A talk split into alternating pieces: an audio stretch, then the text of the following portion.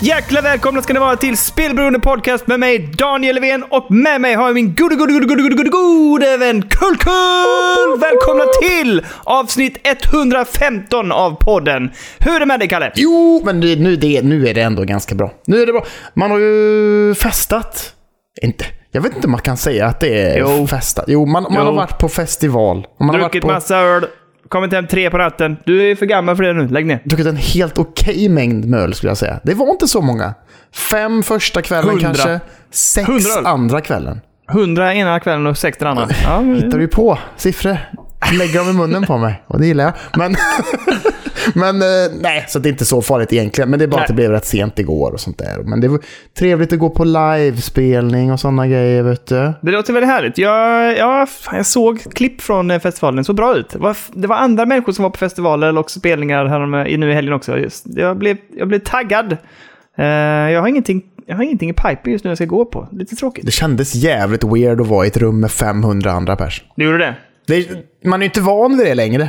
Så det kändes ju liksom lite så här. Och så var ju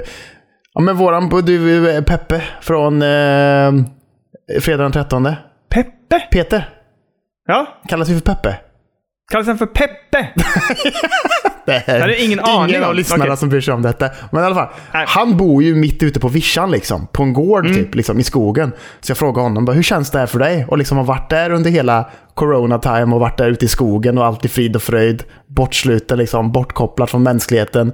Och så bara så här, första gigget de gör så är det liksom så här 500 pers i lokalen. Hur känns det? Han bara, det känns inte så jävla bra. Så jag ska faktiskt gå nu. Okej. Han bara, okej. Ja. Så att, men det var jävligt coolt. Det var jävligt gött att uppleva lite livemusik. Pröfsigt sådär liksom. Och lite gött sådär. Så nej, det har varit en god helg. Och sen har jag ju varit själv i Göteborg. Medan min familj har varit ute i sommarstugan och grät där. Och byggt lite på det här förrådet som vi hållit på med. Som, ni vet, ni som lyssnar på podden. Ni vet. Ja. Men jag är ändå förvånad. För att det slog mig att jag var så här typ. Kalle är själv hemma. Men han har ingenting att spela. Nej, för jag är ju färdig med Dread. Det blev jag i torsdags. Ja, precis. Där blev jag färdig med Dread. Vi kan prata om den torsdagen. Streaming torsdagen.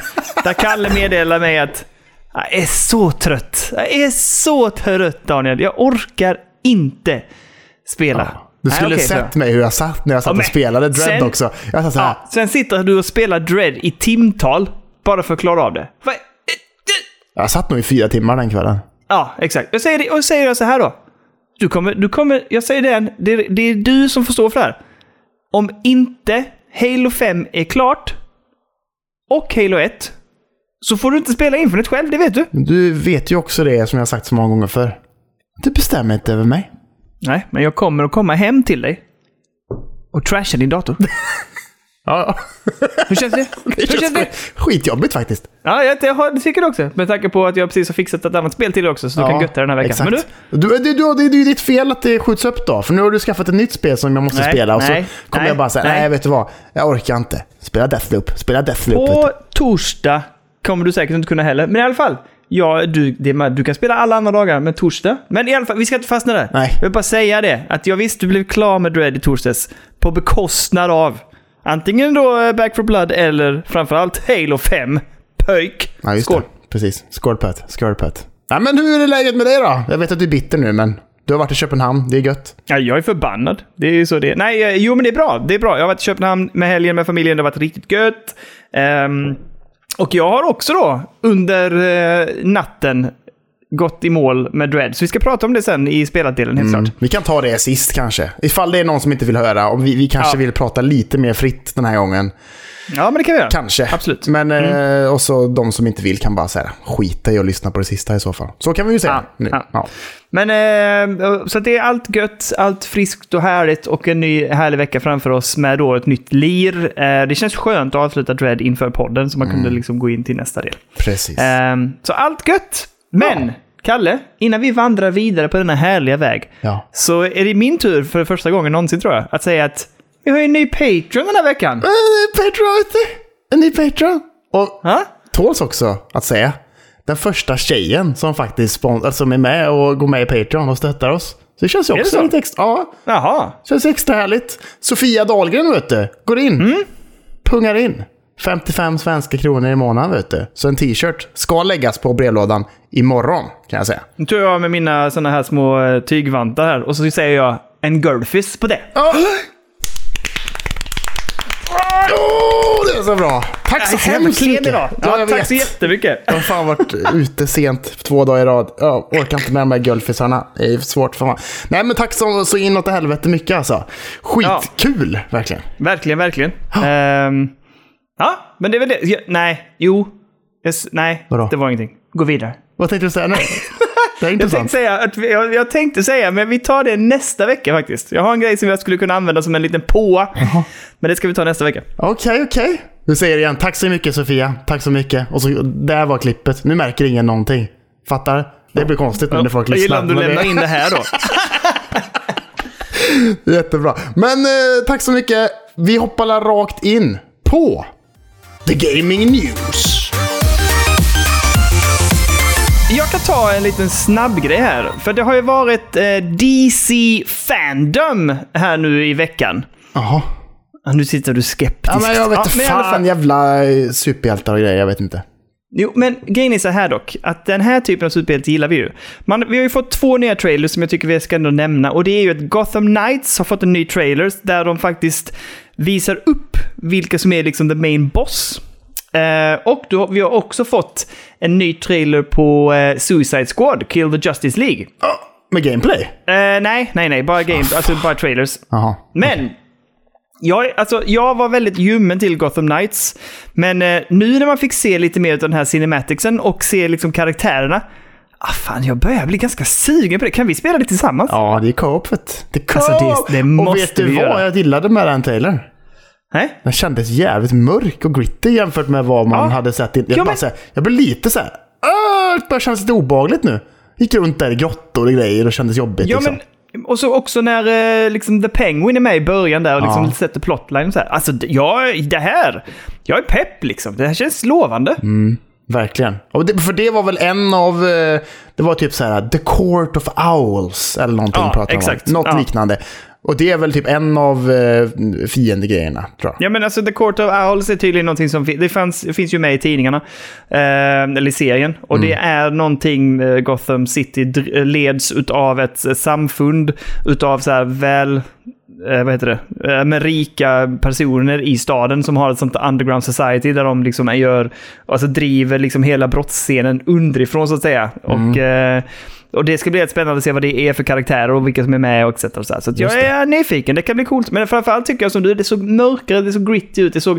Alltså jag fick ju en vibb när vi såg det förra gången att det var så här, du vet, multiplayer, neonfärger som studsar runder och det såg inte alls, det tycker jag, hade jag ingen känsla för alls. Nej. Men det här påminner mig lite om Arkham-serien och det gillar jag, Verkligen, verkligen. Ja. Jag är peppad också. Sen såg man då den Justice League-trailern och den är ju lite så... Vad ska man säga om den? Det jag gillar med den ser ju helt crazy ut. Den är bara bananas, den är konstig, det är mycket humor. Och så är det då helt enkelt att du spelar de här galna karaktärerna som ska... Sa du Justice League? Du menar Suicide Squad, va? Ja, men Suicide Squad, förlåt, som ska... Alltså den heter ju Suicide Squad Kill the Justice League. Ah, just det. Så The Justice League har ju blivit corrupted på något sätt. Och du är Suicide Squad som ska förinta dem, liksom. Ja. Och jag tycker att det är fortfarande väldigt lovande. Det är lite annan dimension på det, men det är mycket mer humor. Medan jag tycker att Gotham Knights just nu ligger lite i försprånget. Det såg så jäkla mörkt ut. Men det här ser väldigt roligt ut och snyggt ut. Ja. Men, och lite quirky. Men ja, lovande. Jag tycker bägge trailerna lovar väl för det här universumet, måste jag säga. Ser inte Kill the Justice League, Suicide Squad, bla bla bla. Är det också co-op, tror du? Eller? Det är ändå mycket fokus på att det är 4 pers. Ja, det har du rätt i. Men de har inte sagt någonting om det i alla fall. Nej, det har de inte. Så jag vet inte. Om man växlar mellan karaktärerna kanske. Kanske. Det ser ju ut att vara in-game i alla fall i trailern. Jag kollar ju på den nu. Mm. Det ser ju snyggt ut. Ja, det är snyggt och det är roliga grejer. Jag vet inte om du hör ju kanske inte dialogerna nu, men det är väldigt roliga dialoger också. Ja. Och jäkligt makabert och det är väldigt quirky liksom. Men det är också lovande. Bra, 2 bra kommande spel i det universumet, måste jag säga. Det får man faktiskt säga. Båda är 2022, eller? Jeps. Jag är peppad faktiskt nu. Det ska bli kul att följa det här och co-op på det. Det ska bli jävligt kul faktiskt. Mm.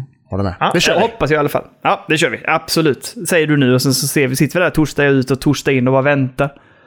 Ingen Kalle, han loggar inte på. Han ska spela något annat spel. Fan, med en familj att ta hand om. Ja, det har väl jag med. Jag har fan fler barn än dig. Jo, och det är oroväckande. Aha, hur ska du förklara det? Då beter dig som du gör då. Det handlar om att skapa en god balans så att jag får mitt och de får sitt. Jo, det är klart. Så är det. Ja, det var det hela om DC Fandom. Jag tog inte med mig så mycket mer från det. Jag har inte letat upp så mycket heller. Men de här 2 trailerna lovade gott och jag är peppad. Nu går vi vidare, Kalle.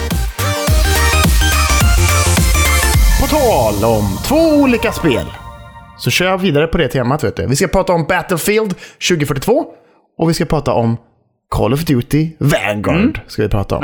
Ja. Vanguard, okej. Okay. För båda spelen har ju då visat upp lite nya spellägen som kommer finnas med sen när spelen släpps. Call of Duty släpps väl för fan nu i oktober, eller? Jag vet inte.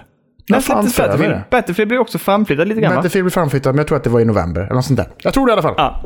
Ja. Oavsett då, vi kan börja med Battlefield 2042. De kommer ha ett spelläge som heter Hazard Zone, som är ett lag av 4 och så är det en jävla massa andra lag. Lite så Battle Royale-feeling-ish. Och så springer man runt där i en skitstor bana. Jättemånga lag. Och så från himlen så bara kommer det nerflygande så här, satelliter liksom. Från rymden. Och så bara ser man hur de bara kraschar och bara blir så här riktigt så här sandmoln när de kraschar. Typ bara så här, ser asfett ut.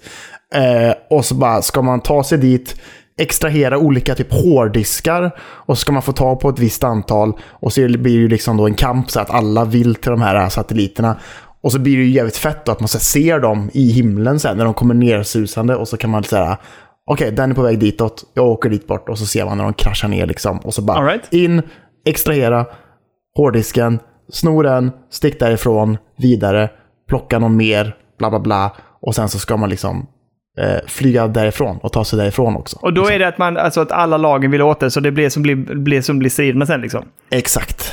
Precis. Okej. Okay. Det verkar rätt coolt. Se, de är jävligt duktiga med sina trailers. Ja, verkligen. Allt de har visat med de här multiplayer grejerna med liksom så här, hur vädret fungerar och skiter kommer någon jävla tornado liksom och bara svävar in och det ser ju fett som fan ut. Ja. Call of Duty Vanguard, vet du. De får tillbaka en liten god klassiker. Zombies är tillbaka.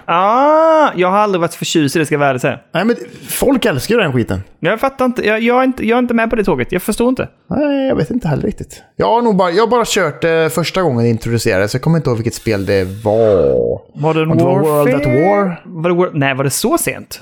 Kanske.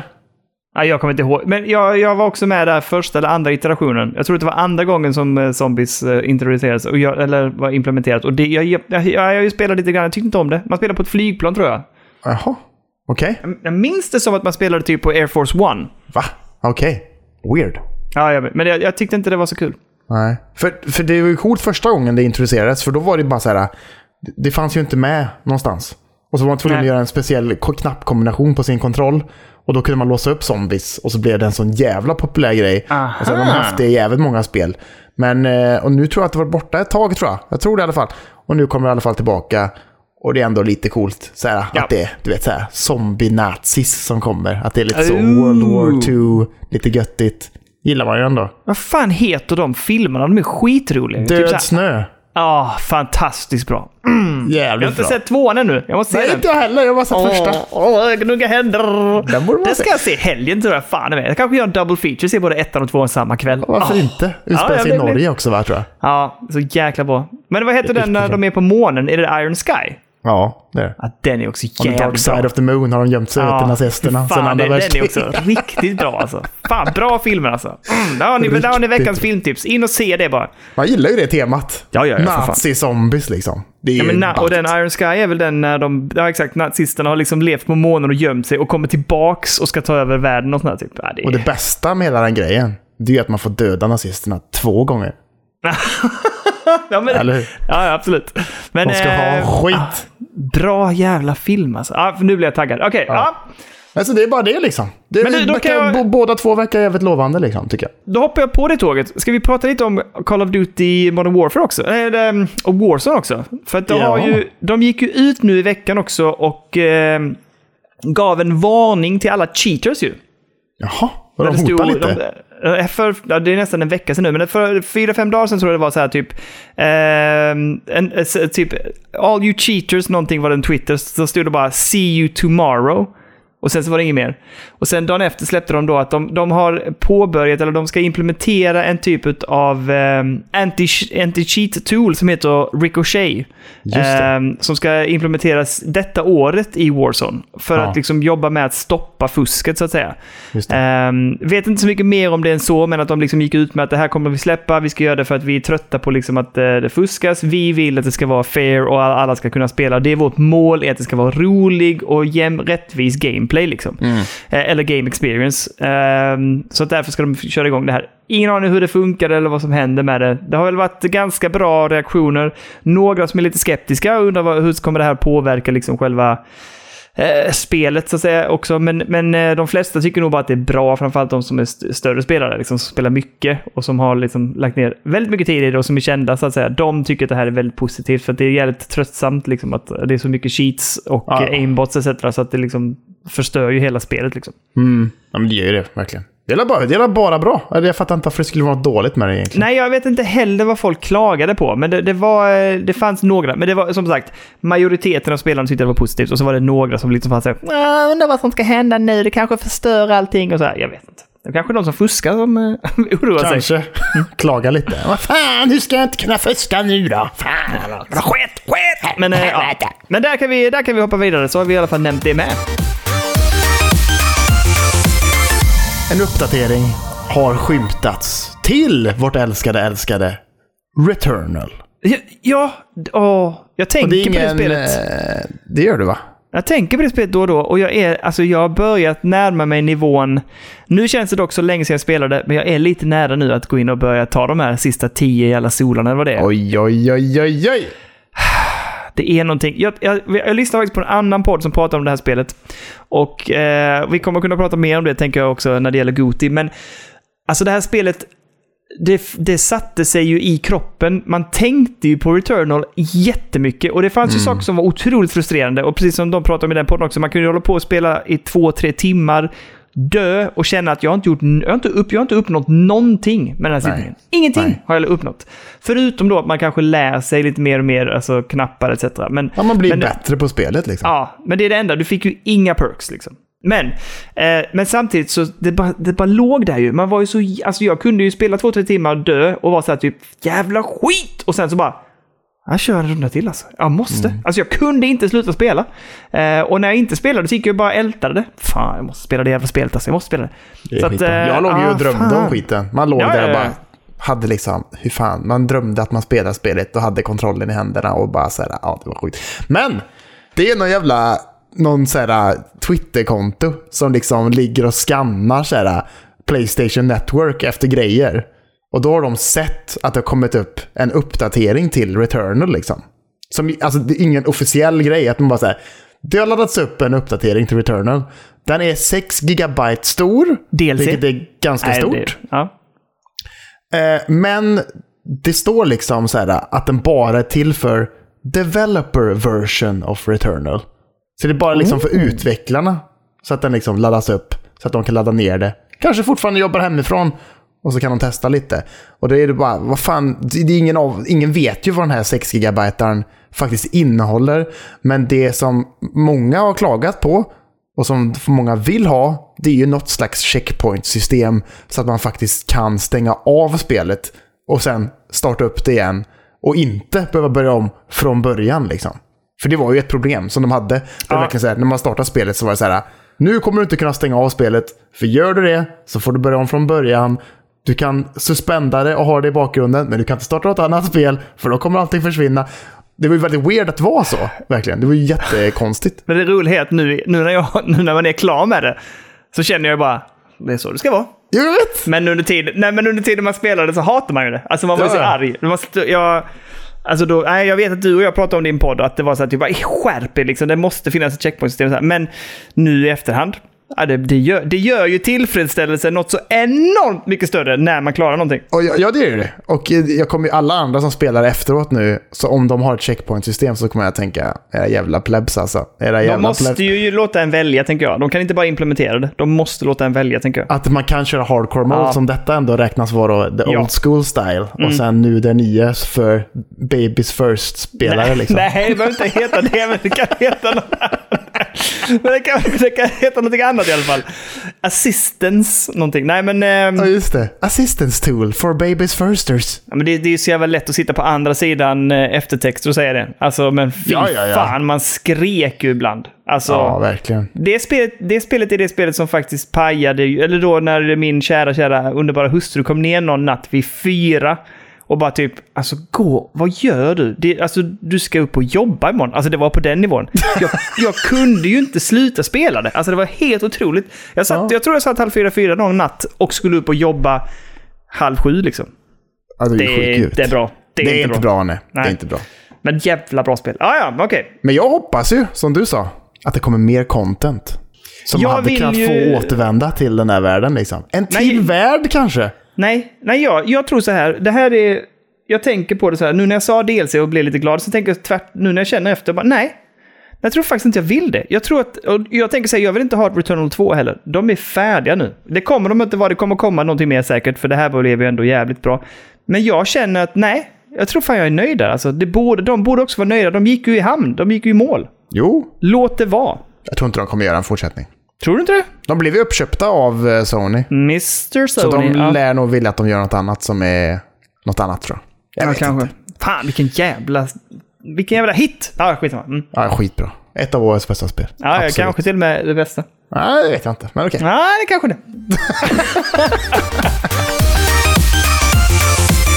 Ska vi prata lite Nintendo Switch Online? Ja, men jättegärna. Jättegärna. Denna dörliga tjänst, tänkte jag säga. Ja, det är en skittjänst egentligen faktiskt. Jag vet inte varför man har den. Men jag vet ju varför. Men alltså, nu släppte de ju nu priset på den nya uppdateringen. Alltså Nintendo Switch Online plus då vad kallar de det för? Expansion Pack. Ja, exakt. Ja, där man får då ja, säger du.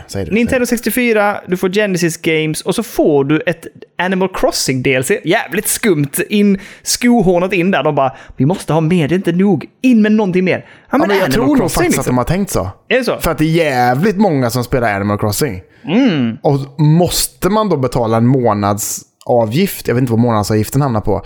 Men årsavgiften var la $50 typ, eller? Ja, men alltså som det är just nu kommer jag inte ihåg, man betalar typ $20. $49 tror jag. Alltså, nu är det $20 per år. Ja, per år. Och det nya priset är ungefär men $50 per år. Alltså 300 spänn dyrare. Alltså det är ju det är mer än dubbelt så mycket. Ja. Och det är ju ganska saftigt. Sen tycker jag fortfarande att alltså jag kan någonstans tycka att det svider inte så mycket för mig med 500 spänn. Men det är ju lite som vi pratade om förra gången, att alltså jag vill ju välja bara ha Nintendo 64 till exempel. Alltså jag skulle bara vilja ha det, inte NES och SNES. Nej. Och det går ju inte. Utan då får jag fortfarande pynta upp liksom 500 spänn för att få Nintendo 64-biblioteket. Stör mig lite. Men alltså jag har ju bara hört lite kring det hela. Och folk, alltså skribenter, recensenter etc. tycker ju att det är ändå ganska fair. De tycker att det är ganska tillräckligt mycket innehåll för att liksom göra det försvarbart med 500 spänn per år. Och det kan jag väl hålla med om på ett sätt. Det är ju inte en jättestor summa om man jämför med till exempel Game Pass etc. Nej, det är ju bara en 45 spänn i månaden eller någonting. Ja. Men jag vet ju att fans och spelare har ändå reagerat på att alltså, det ser ju hiskligt ut när man tittar på liksom 20 och sen det nya 50. Alltså då tänker man ju, vad i helsike var det gjort? Ja. Men så att jag vet inte, det är väl lite mer ramaskri bland spelarna, medan de som faktiskt liksom håller på med att skriva om spel etc. tycker väl att det här verkar ändå liksom vettigt pris egentligen för en summerad, alltså för allt det man får utav innehållet. Men jag vet inte vad du tycker. Jag köper det på ett sätt, men jag tycker det är lite trist att man måste liksom ha NES och SNES när jag bara vill ha Nintendo 64. Ja, man hade kanske kunnat välja lite, men det är klart att de hade tjänat mindre pengar om man gjorde så, tänker jag. Men jag vet inte, det är bra Nintendo 64-spel. Sega Genesis vet jag inte så mycket om, men det är väl säkert många spel där som är hyllade liksom. Och sen vet jag ju att jävligt många fortfarande spelar Animal Crossing. Och kan de få in jävligt många av dem då kanske till och med på en liten, att de inte kör årsgrejen. De flesta kanske ändå vill ha en liten månadssumma liksom. Då känner de ju ännu mer också. Ja, för de tar mer betalt för att betala i månaden än vad de gör för årskostnaden liksom. Och jag vet inte hur många, det var ju fan typ, har de inte sålt typ så 40 miljoner ex av Animal Crossing eller någonting? Jo, alltså jag kommer inte ihåg, men det är så sjukt. Jag har inte kollat de nya siffrorna, men de var ju, vad var de? Andra plats eller tredje plats på total försäljning av spel? Andra tror jag, för det är väl Mario Kart som är etta tror jag. Men frågan är liksom hur det ser ut. Jag vet inte hur det har varit den sista tiden. Men om den fortsatte i den trenden skulle det ju vara nummer ett på kortast tid liksom, någonsin utav ett Nintendo-spel. Och är man tvungen att betala en månadskostnad eller en årsavgift för att få expansionen till Animal Crossing, då kommer de tjäna jävligt mycket pengar för det. Jävligt mycket pengar! Ja. Som om de inte redan hade tjänat jävligt mycket pengar på Animal Crossing. Ja, alltså det är helt otroligt. Men... på tal om den här tjänsten tycker jag det är roligt också, men det vet ju kanske du också, det är, när de tittar på vad man får då för den här expansion packen, så skriver de ju alltid med då NES, SNES och så står det då Genesis och 64 och så slår det lite molntjänsten då. Och sen står det också med det här med membership-grejen och så är det den här lilla kontrollen då, NES-kontrollen. Ja. På tal om det så skickar jag dig ju en god nyhet i helgen, pöjk. Det gjorde du, ja. Ja, gjorde jag. Skrev du, älskar du mig nu? Skrev du. Jag tänkte skriva säg mitt namn. Viskade sensuellt i mitt öra. Nej. Mer som en sån här typ så här, som en gud någonstans bara. Daniel! Men du gjorde en beställning kan man säga. Ja, men jag sa ju till dig att eftersom jag är medlem här så får jag ju såna här, du vet, möjligheter att få notis innan de släpper det, utan så här typ, nu kommer det snart att gå upp till försäljning, så var redo så du är förberedd på att vi kommer pre-purchase nu. Just det, sitt med kortet redo, memorera kortnumret på kortet och så slår det in det så vi kan få pengarna. Ja. Det sjukaste var det här. Jag satt redo och jag hade ju gjort min sån via UK Store, för det har man alltid gjort förr. Just det. Men vad har hänt det sista? Jo, England har ju för fan gått ur EU. Brexit, ja. Ja, så när jag satt där och väntade på UK-uppdateringen, de bara typ prepay, alltså pre-order, öppna om imorgon, var redo. Jag bara absolut. Då får jag det på kvällen. Jag bara, ja fett. Börjar gå in, ska köpa, loggar in, är allting klart, lägger det i varukorgen, går in. Välj land. Finns bara Storbritannien. Jaha. Så jag bara, vad i helvete? Uppdatera sidan. Jag bara så här, jag fattar inte. Så här har jag alltid gjort innan. Det var ju så jag beställde våra SNES-kontroller. Ja, exakt. Vet du vad som hände? Efter jag höll på där ungefär 30 minuter och så här, jag får inte till det, refresh och sånt. Slutsålda. Nej! Jo, jag fick panik, Kalle. Jag var så jävla arg. Jag svettades lite. Så då gick jag in på Nintendo Europe och ser liksom, vad fan händer? Alltså, varför kan jag inte, vad är det de hänvisar till? Och då kan man välja andra regioner. Ja. Gick in och valde Tyskland. Ja. Där var det inga problem att lägga till Sverige. Och där fanns de kvar. Boom! En jävla king alltså! Den kommer jag ju inte öppna. Den kommer jag ju göra som du gjorde med SNESen. Ha i den fina röda boxen ståendes där. Nu ångrar jag ju lite att jag slängde min röda box till min SNES. Har du slängt den? Men jag sparar inte på lådor längre. Jag orkar inte. Okay. Det är new year, new me. Släng alla jävla lådor. Jag har redan slängt boxen till min facecam liksom. Ja, den har nog jag också slängt. Men jag vill också bara berätta hur svag jag var och hur hetsig jag blev. Ja. Jag köpte NES-kontrollen med. NES? Ja, NES. Den gamla köpte jag. Jaha. Jag var tvungen. Jag var så här, fan jag ska ha den. Den kostar mer än Nintendo 64. Vad är det sant? Den kostar mer. En sån dubbelpack kostade mer än Nintendo 64. Kan du inte berätta för lyssnarna vad du betalar för vardag? Vad fan kostar de? Alltså jag tror att NES kostade 49 euro. Oj, 5 kr. Och jag tror N64 kostade typ, ja, men typ 40. Alltså strax under eller strax över. Är det konstigt eller? Ja, jättemärkligt. Men du får ju två grejer med NES-kontrollen, att du får två stycken och du kan koppla på dem på Switchen. Men vem fan skulle vilja göra det? Men i alla fall, hur fan funkar med Nintendo 64-kontrollen nu då? Den är som SNES. Så.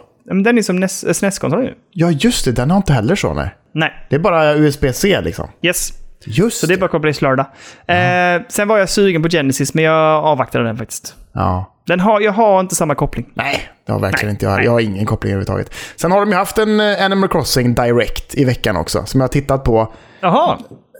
Och det handlar ju om den expansionen. Jag kommer inte ihåg vad hette den. Jag kommer inte ihåg. Jag ser det jättelitet här, men jag kan inte läsa. Jag kan inte urskilja. Men det handlar om att man kommer kunna åka till en semesterö också.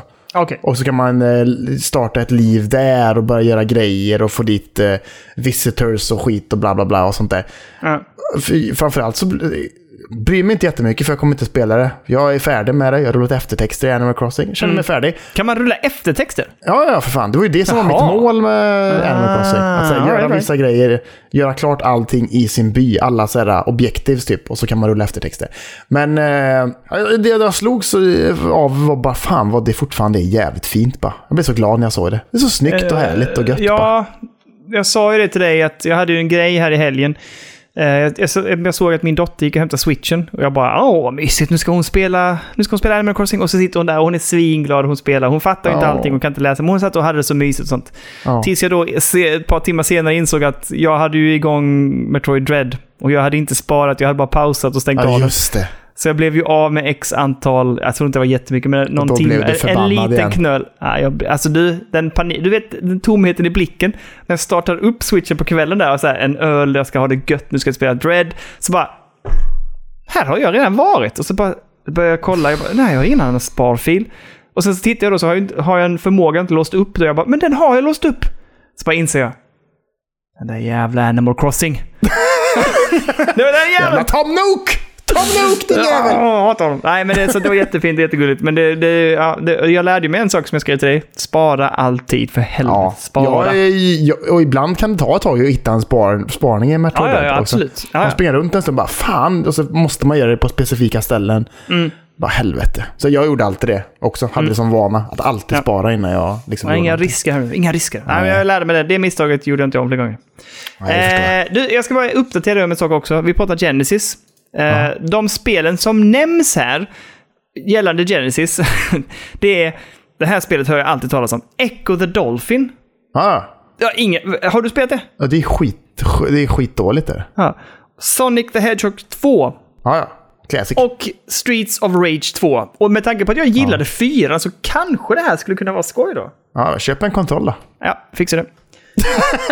Inte till mig alltså, jag vill inte ha någon. Men du kan ju göra. Nej, jag ska ha en, jag är svag. Nu har jag betalt frakten på den ju. Skitsamma! Helvete!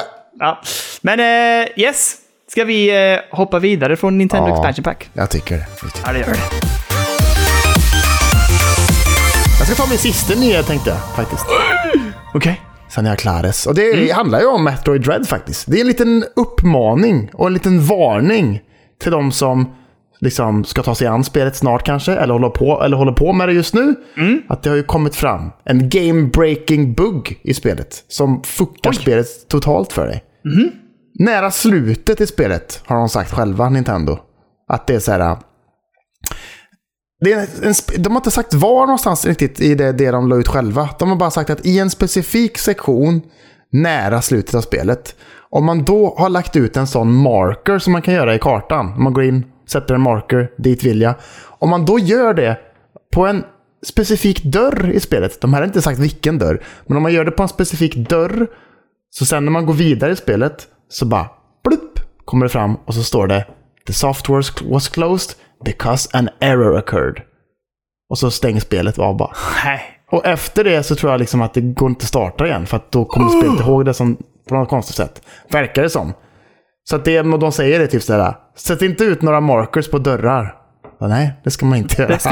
Jag använder inte markers en enda gång. Gjorde du det? Jag gjorde det hela tiden. Jag hatar markers, jag tycker de var skitdåliga. Fast inte på saker, utan bara såhär, jag vill ungefär dit. Och så satte jag en där och så liksom bara för att guida mig själv lite. Jag använde aldrig, jag tyckte bara det var dåligt. Jag gillade inte det. Jag satte bara ut gröna. För grön, det fanns ingenting annat som var grönt. Nej, just det. Jo, det finns en hiss som är grön. Ja, men det är en sak. Okay. Men det fanns ju. Men så det gjorde jag ändå. Men, fan, vilken mardröm alltså. Alltså det är en mardröm. Det spelet är svårt. Det är en mardröm att bli av med all den datan alltså. Fan, jag hade inte orkat. Om jag hade spelat 6-7 timmar och den pajade. Nej. Alltså jag hade nog fan inte orkat alltså. Får jag fråga, man får ju i slutet hur lång tid det tog för en att klara. Vad hamnade du på? Jag hade på 9 timmar och 9 minuter. Du är snabbare än mig alltså. Va? 9,5 timme. Men det var ju någon i Discord som skrev 7,50 och sådär. Jag tänkte, det är ju stört. Den kan ju inte fastnat någon gång. Jag fastnar rätt ofta. Jag fastnade framförallt, det skrev jag till dig någon kväll också när jag blev förbannad. Ja. Jag fastnade ju på ett ställe, men annars rullade det på ganska bra. Och jag trodde ändå att jag hade spelat länge, för jag pausade och gick ifrån och så. Ja. Så jag tror det gick snabbare egentligen, men någonstans 9 timmar och 9 minuter tror jag det stod totalt. Vet du vad jag gjorde förut idag? Nej. Såg en kille på YouTube som klarade på 1 timme och 45 minuter. Ja, det är sjukt. Det är sjukt. Men då måste det vara efter det. Ja, alltså när han har låst upp alla färdigheter eller? Nej. Från start alltså. Men sluta. Hur fan det är sant. Möjligt? New game. Ingen new game plus eller någonting. Utan bara new game. Rusha som fan. Ja, det måste ju det vara. Men alltså, vi ska prata om det sen. Ja, det finns mycket att prata om det spelet. Men spelar ni spelet, lägg inte ut några markers på dörrar bara, så borde ni klara er rätt fine. Men Nintendo själva har sagt att en uppdatering som fixar detta kommer komma i slutet av oktober. Jag drar 3 snabbisar då. Oh yeah, det gillar jag. Nummer 1, bara en uppdatering. GTA-trilogin som släpps. Ja. Har de ju nu... Alltså det är någon som skrev det och skojade lite om att det läcker ju... Om det här hade varit skepp så hade de sjunkit för länge sedan. För det läcker så jävla mycket info om det här spelet. Alltså hela tiden. Men det som egentligen är intressant att prata om den här veckan är väl att vad är det egentligen som uppdateras? Och då har de skrivit att det framförallt är nya detaljer och att det är mycket med skuggor och ljussättning och den typen av liksom... effekter man har lagt in i spelet. Och det som jag tror att de flesta verkligen liksom blir exalterade över, det är ju att det ska vara GTA 5-kontroll på det. Alltså de kontrollerna som är i GTA 5 ska vara implementerade i alla de här 3 spelen. Det är ju ändå nice. Det får man säga. Det är en bra uppdatering. Så att det känns ju ganska lovande. Så att, men jag tycker ändå att alltså, jag kan se framför mig faktiskt att man ger sig på de här spelen om man inte har spelat dem. Och jag är lite sådär att kanske San Andreas. Möjligen, jag vet inte. Men alltså, ändå lovande måste jag säga. Och jag är ju inställd på Vice City i så fall. Ja, och kommer det känna, om det är jävligt upphottat och liksom är, alltså när det kommer till kontrollen och så. Mm. Att det känns fresh och gött och inte som det gjorde när det var back in the days. Nej. Absolut att jag kan tänka mig att testa det i så fall. Ja, men fan, det gör lite ont att köpa det dock, eller? Jo. Vet inte. Lite ont gör det. Lite, jag tror det faktiskt också. Här får vi jobba hårt. Med Rockstar. Jag tror det är svårt med Rockstar. Jag tror att det är extremt svårt faktiskt. Nintendo svårt liksom. Ja, jag tror det också. Jag tror också. Vi ska vandra vidare. Rest in peace, FIFA. Har du hört talas om bråket mellan EA och FIFA? Lite grann och bla bla bla. Det enda jag har hört om att det potentiellt är dags för ett litet namnbyte typ. Ja, de har ju nämligen gjort så här nu att det var så här FIFAs avtal med EA om det här med namnet har ju nu går ut nu i år tror jag. Och när de skulle uppdatera det och prata liksom vidare kontrakt så visade det sig att FIFA vill ha jävligt mycket mer pengar tydligen. Alltså den licensen de sålde till EA för x antal år sedan var ganska fördelaktig för EA. Å andra sidan tycker EA att vi har ju ändå varit väldigt, alltså så många som spelar det här spelet där ert namn förekommer är jäkligt bra marknadsföring också. Men de är inte överens helt enkelt. Och då har ju EA har ju nu registrerat ett nytt spel. EA Sports FC är det nya antagligen som kommer att vara det namnet. De sopar bort FIFA från sitt och så kör de EA Sports Football. Just det. Eller FC då. Så får vi se om det blir som blir det officiella namnet. Men här är det skaver lite mellan EA och FIFA helt enkelt. Men är det inte många som tycker att FIFA kan dra åt helvete eller? Att det är mycket så här fuffens och mycket kring så här utlottningen av vart VM skulle hållas eller vad fan var det? Och sånt där. Qatar. Att de fuskade sånt. Där, att de hade typ nedkylda bollar eller vad fan det var när de lottade och plockade fram. Nej, det har jag inte hört. Är det sant? Jag hörde en annan podd i veckan. Jaha. De pratade om att såhär... Att de hade så en stor sån hög med bollar och så bara känna efter random och så bara ta en. Det blev Moskva ungefär så. Och så hade de då vissa bollar som de ville välja som de hade haft i frysen innan. Så att de bara så kunde känna, där har vi den Kalle jäveln. Det blev Moskva typ så. Det har jag ingen koll på. Det är så kanske det är liksom. Jag vet inte heller, jag bara hörde det i Snacka videospelpodden vet. Men det blir ju lite så att de har liksom men det kanske blir helt enkelt en förändring. Vi får se. De har ju som sagt registrerat namnet. Sen får vi se om det är det som blir det officiella, men de har ju gjort en registrering av det också för att kunna kanske göra EA Sports Group och det är EA Sports någonting och det kanske blir det också att använda på andra namn för de har ju andra licenser också, till exempel PGA Tour och etc. Just det. Så att de registrerar eventuellt det här namnet för att använda i olika implementeringar av andra spelserier också där de inte vill köpa för mycket licenser och så här. Men vi får se, det kan ha varit det sista året, alltså det här är kanske det sista året det heter FIFA. helt enkelt. Då kan jag ju förutspå att om nästa spel inte heter FIFA så tror jag att vi kan se en jävla dipp i sales, tror jag. Tror du det? För att om det kommer komma som en ny grej, folk kommer liksom kanske inte fatta att det fortfarande är samma grej på något sätt, fast det liksom är det, fast det är ett nytt namn, och så kanske folk bara är så här: nej, jag vill inte köpa ett nytt fotbollsspel, jag vill ha FIFA liksom. Och så blir det för mig grej. Är frågan mer, kommer EA att ha lika stora möjligheter att köpa licenserna för att använda riktiga klubbars namn och riktiga klubbars spelarnamn? För det är jävligt avgörande. Alltså jag har väldigt svårt att spela spel när det inte är de officiella klubbarna och spelarnamnen. Jag tycker inte det är kul. Och det är avgörande. Om FIFA på något sätt sätter sig på tvären där, så tror jag att det blir problem. Jag tror inte EA kommer att få lika mycket sales och lika mycket liksom, jag ska inte säga goodwill, men att de får ut lika mycket av det om det inte är officiella klubbars namn och så här. Nej, precis. Man vill ju spela med Liverpool. Man vill inte spela med Liverpool liksom. Nej, precis. Eller bara Manchester istället för Manchester United eller Manchester City. Alltså då heter de Manchester 1 eller Manchester 2. Man bara nej, det funkar inte. Känns ju bara nej, men det går ju inte. Man vill ju ha the real deal för fan. Ja, precis. Och istället för Zlatan så heter han då Zlatak. Nej, jag vet inte. Men alltså det blir det funkar inte. Det var det som också blev the downfall lite grann för det här haveriet då som heter, vad fan heter den igen? E-fotboll eller vad heter det? Ja. Jag funderar på det spelet i veckan. Jaha. Vad heter det i USA? Det vet jag inte. Heter det e-soccer där? Ja, nej, det tror jag inte. Det heter för samma, det är inte fotboll, kan du inte ta. För nej, det är ju amerikansk fotboll. Ja, det här, du får gärna gräva. Jag har ingen aning. E-soccer är ju riktigt bedrövligt namn också. Ja. E-soccer, I think it's called. Men typ så. Men nej, det, alltså det gör det kanske. Fan, haveri. Men i alla fall, de har haft problemet innan också, att de hade ju inte riktiga namn och riktiga klubbar. Och det var ju jättemycket det som gjorde att man spelade FIFA istället, till exempel. Ja, det är klart. Man vill ha de grejerna. Man vill ha licensavtalen för fan. Precis. Men nu, sista lilla då, även om jag har massa spännande man skulle kunna prata om, till exempel Minecraft till Game Pass och ny uppdatering där etc. Men vi skiter i det. Ja. Vi nämner istället att det har ju lagts ut nu, Capcom har ju lanserat en Resident Evil hemsida med liksom Halloween-tema, och där de firar Resident Evil 25-års jubileum. Aha. Där de lovar multiple announcements this month och en ny teaser. Och det här är då en ny teaser-site.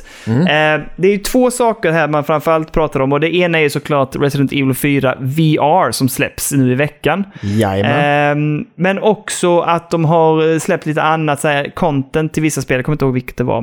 Men och sen då ryktas det om att det ska komma ännu mer announcement den här månaden då med Resident Evil.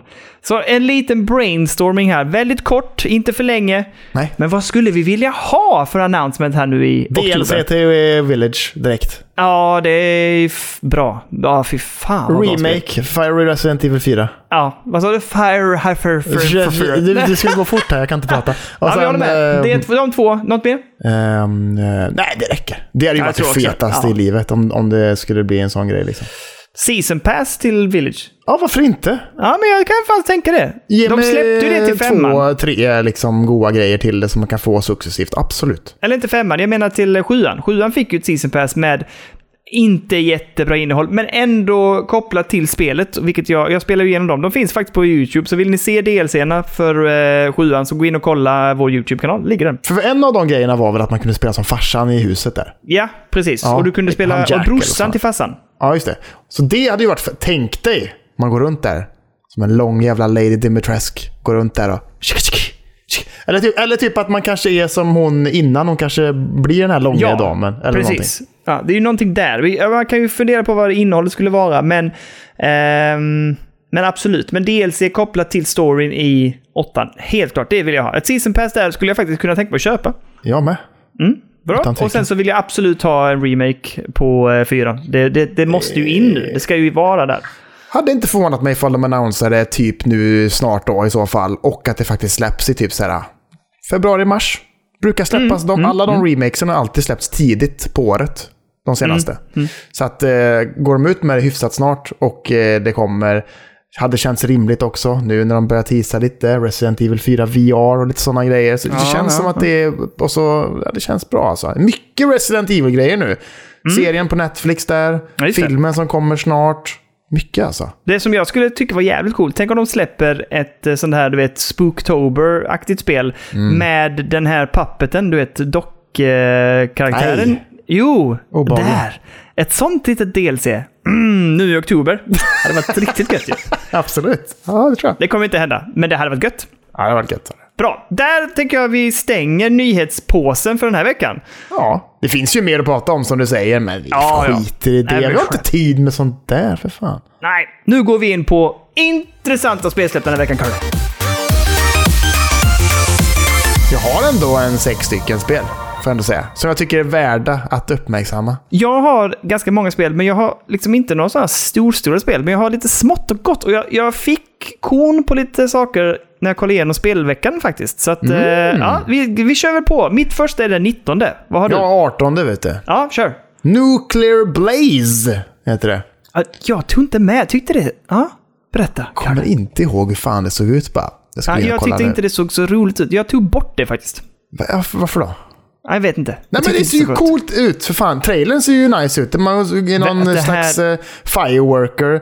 Ser lite ut som att de är tagna direkt ur Among Us kanske, själva karaktären.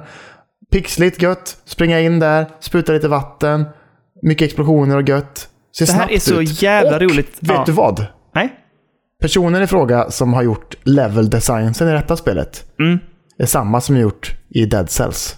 Oh, okej, det är intressant. Men det här är roligt, för när jag satt och tittade på det här spelet tänkte jag, nej, här är inte intressant. Men jag tänkte så här, Kalle kommer garanterat att plocka upp det här bara för att jag tog bort det nu.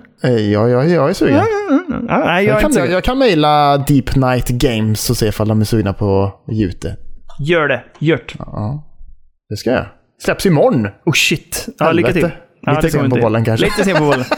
Svårt att hävda också, va? Vi skulle vilja täcka det i god tid innan det släpps. Exakt. Ge det till oss bara, det blir bra. Okej, vad hade du på 19 då? Då kommer ju Inscription, det här kortspelet från Devolver som du tyckte så lite obehagligt ut. Har du snackat med dem eller? Ja, jag jobbar på det. Jag har fått gensvar där de har sagt vi skriver upp det, eller skriv upp det på den här requesten om kod. Men jag har inte hört det. Jag mejlar dem nu i dagarna igen, typ så här, hur går det? Har ni fått några nya koder? För de hade inte fått koder, sa de. Nej. Men jag tror inte vi kommer få det. Jag är skeptisk. Men jag är fan peppad alltså. Fan, det var kul. Ja, det är sugen på. Så Inscription släpps till PC 19 oktober. Sen har vi Dying Light Platinum Edition till Switch. Precis, och jag kollade på en Digital Foundry review av spelet idag. Och jag har inte sett klart hela, men det verkar faktiskt som att det flyter rätt bra på en Switch. Sen är det ju väldigt mycket så här, skuggor och sånt är inte lika crisp. Vissa grejer är borttagna rent så grafiskt med så här fåglar som flyger i luften, bla bla bla. Men det ser ändå ut att flyta på rätt bra liksom, i 30 fps och var liksom ganska så snyggt ändå. Så, alltså, har man bara en Switch och liksom inte någon bättre konsol eller liksom en dator att kunna spela Dying Light på, så tror jag att det hade fan varit rätt gött att plocka upp det. För jag spelade ju det på 360 och det var ju ändå gött att spela med handkontroll tyckte jag då. Liksom. Okej. Så att varför inte liksom? Nej, men absolut. Jag tycker det är härligt att höra. Den 19 också, det som jag pratade om förra veckan, War Mongrels. Det här RTS-et släpps. Fan, jag ska nästan mejla dem också faktiskt. Det ska skickas mejl i veckan. Ja, det ska mejlas om. Som sagt, jag tyckte ändå, jag pratade om det någon podcast tillbaks om att jag tyckte faktiskt det här var ett ganska kul take på RTS. Så att, är man lite sugen, gillar RTS med bra story, så hoppas jag på War Mongrels faktiskt. Ingen aning vad det kostar faktiskt, men... Nej. Ska vi hoppa över till den 20? Ja, där har inte jag någonting. Okej, jag har ett spel där. Ett spel som heter Grotto som släpps till PC den 20 oktober. Det här är, alltså jag tar med det för jag tycker Grotto där du spelar någon typ av första persons vad fan ska man säga det? Någon typ av dialogspel där du liksom är instängd i en grotta. Snygg cell-shaded-aktig grafik. Jag tror att du ska lösa pussel och liknande. Det blev lite oklart i trailern. Men alltså det här var... Jag vill ta upp det därför jag tycker att vi ska ändå hålla koll på det och hoppas att någon spelare plockar upp det här spelet och berättar för oss vad de tycker om det. För att jag tycker det här ser fan... Det ser weird ut och det gillar jag. Så att jag är lite sugen på det. Jag ska mejla dem också. Fan om man inte... Det hade varit kul. Det hade varit roligt. Alltså jag tittar på det nu. Det ser roligt ut. Hade varit kul att få en kod. Ge den till någon lyssnare och få lite input från dem. Oh, det hade varit spännande. Varför vi kan inte? Se. Jag kollar eftersom jag hittar, om jag kan få kontakt, få kod, så kan vi ju diskutera det, absolut. Ja, eller hur? Det var trevligt. Ja, tycker jag absolut. Ja. Sen har jag nästa den 21. Det har jag med. 2 stycken. Jag har 3 där. Nej, 2 stycken har jag. Kör. Nej, 3, 4, 5. Va? Herregud vad många spel. Resident Evil 4 VR kommer ju då till Oculus VR. Yep. Jag vet ju att vår kära Anton Nordstierna har sagt till mig att om du vill spela det här spelet så kan du få låna min Oculus VR. Men då måste du köpa, vad kostar det? Jag måste köpa spelet, ja. Men jag vet inte vad det kan kosta. Ingen aning. Vad gör det, Kalle? Jag tänkte det varit lite trevligt. Men... Så Anton, lyssnar på podden. Kör hem den till mig. Du ska ändå lämna också, så du ska ändå lämna mitt grafikkort till mig också, så öppen liksom. Han bara, kom hit till mig med det. Jag ska låna av dig, men du lämnar det till mig. Liksom kör förbi hans hus varje dag på väg till jobbet. Är det sant? Ja, för fan. Så att jag hade ju kunnat åka förbi om det är så. Sitter du och trånar lite, tittar in så att typ bara Anton. Ja, älskar Anton. En finaste vi har. Sen har jag ett annat spel den 21 också. Ja. Som heter Sands of Aura. Ja, jag tittar på detta också. Fy fan, det här. Det släpps i Early Access den 21, ska det sägas. Ah, okej. Och det är ju det såg snyggt ut grafiskt. Lite så top-down-spel med Dark Souls-svårighet på striderna. Mm, exakt. Såg jävligt spännande ut alltså. Det såg faktiskt jävligt spännande ut. Ja, jag är jättepepp. Vi borde mejla dem också. Jag tror inte vi kommer få en kod eftersom det är Early Access, men vi borde mejla dem. Jag ska skicka så många mejl alltså. Så vi börjar låta lite öppna. Men vad fan, vi har ju en spelpodd. Vi har en spelpodd, vi måste kunna recensera skiten. Vår track record den sista månaden är skitdålig. Ja. Fått frågat hur många som helst, inte fått ett skit. Nej, det är hemskt. Har vi hamnat på någon blacklist? Det är inte lätt att vara dig och mig. Det är inte lätt alltså. Nej, hårt. Har vi hamnat på någon blacklist, tror du? Ja. Med all jävla rätt, tror jag. Nej, säg inte så. Nej. Yes, ett annat spel som släpps den här veckan 21 oktober är ju The Dark Pictures Anthology House of Ashes. Om man nu gillar de spelen och har tycker att den spelserien är rolig. Jag har inte spelat dem. Finns på Game Pass något av dem ju. Jag har ju kört det första. För det, ja, du räknas det in där, va? Ja, de är ju 3 spel. Jag vet inte fan. Man of Medan, nej. Until Dawn. Nej, det räknas inte till de här. Det är ju samma utvecklare i alla fall. Ja, men det är inte till. Det är 3 andra spel. Jag kommer inte ihåg vad de heter. Man of Medan. Ja. Och så ett till. Jag vet inte. Det här släpps i alla fall. House of Ashes släpps den 21 oktober till PlayStation 5, Xbox Series, bla bla bla, PlayStation 4, Xbox One och PC. Och det finns ju ett av de här spelen finns ju. Det första spelet finns till Game Pass. Jag har varit sugen på spel och det var ett ganska kort speltid, tror jag. 4-5 timmar bara. Hört att det ska vara jävligt bra också. Jag har hört väldigt blandat. Jag har hört att vissa tycker det var, vissa tycker det är rent ut sagt skit liksom. Ja. Yeah. Men ja, vi får se. Jag har 2 sådana här små quirky spel till. Och det ena heter Echo Generation som släpps också den 21. Och det släpps till Xbox Series X, Xbox One och PC. Jag tror på Game Pass faktiskt. Det här ser ut som ett ganska charmigt litet pixelspel som är lite skräckigt. Där liksom en stad eller by blir liksom besatt på något sätt. Och du ska gå runt och lösa pussel och... men hantera det här som dyker upp helt enkelt. Jag tycker det ser ganska charmigt ut. Det är du och din lilla hund typ som ser ut. Nästan ser ut som Lego på ett sätt. Okej. Ja, lite grann kanske. Ja, kommer det till Game Pass eller? Jag tror det. Det är jag lite osäker på. Men jag fick känslan att det skulle komma till Game Pass. Det ser ut så när jag kollar på Twitter. Men man vet ju inte. Ja. Så att det kan vara någonting att hålla koll på. Ser lite intressant ut. Får se. Också lite kul att det kommer nu i oktober. Och är lite så eerie liksom. Ja, exakt. Sista spelet som jag vill ta upp är ett spel som heter Growbot som släpps på PC och det släpps finns på Steam. Det här påminner mig om, vad fan heter, om du går in och kollar på Growbot, Kalle. Det finns ju den här spelstudion som är typ från Polen eller någonting som gör de här fantastiska Machinarium. Det här ser ut samma estetiska stil som Machinarium och samma lite vibe som Machinarium eller den utvecklaren rättare sagt men jag fick lite feeling när jag såg det här ser fan ganska mysigt ut liksom.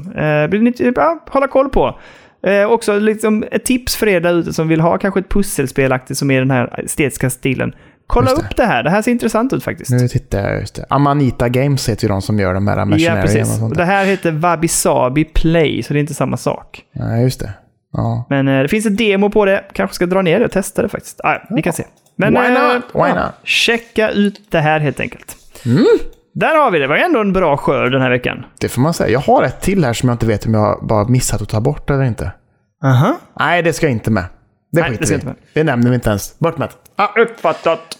Men ja, bra. Jättebra, Daniel.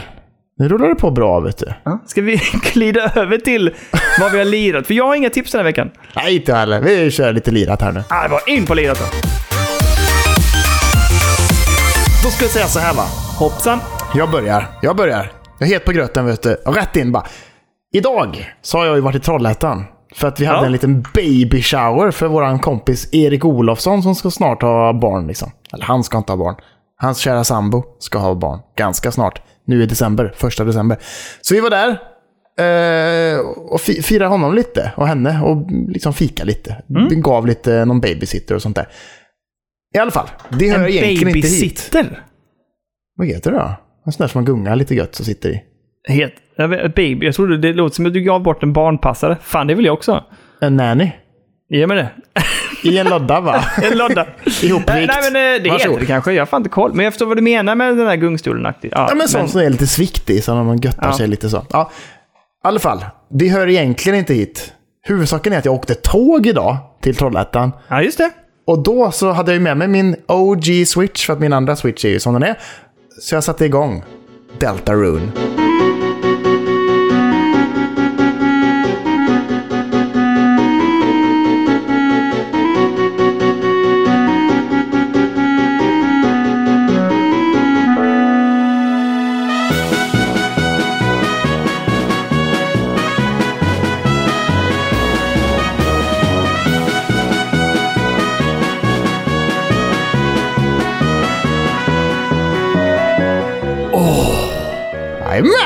Hur bra var det nu då? Om du jämför. Var inte...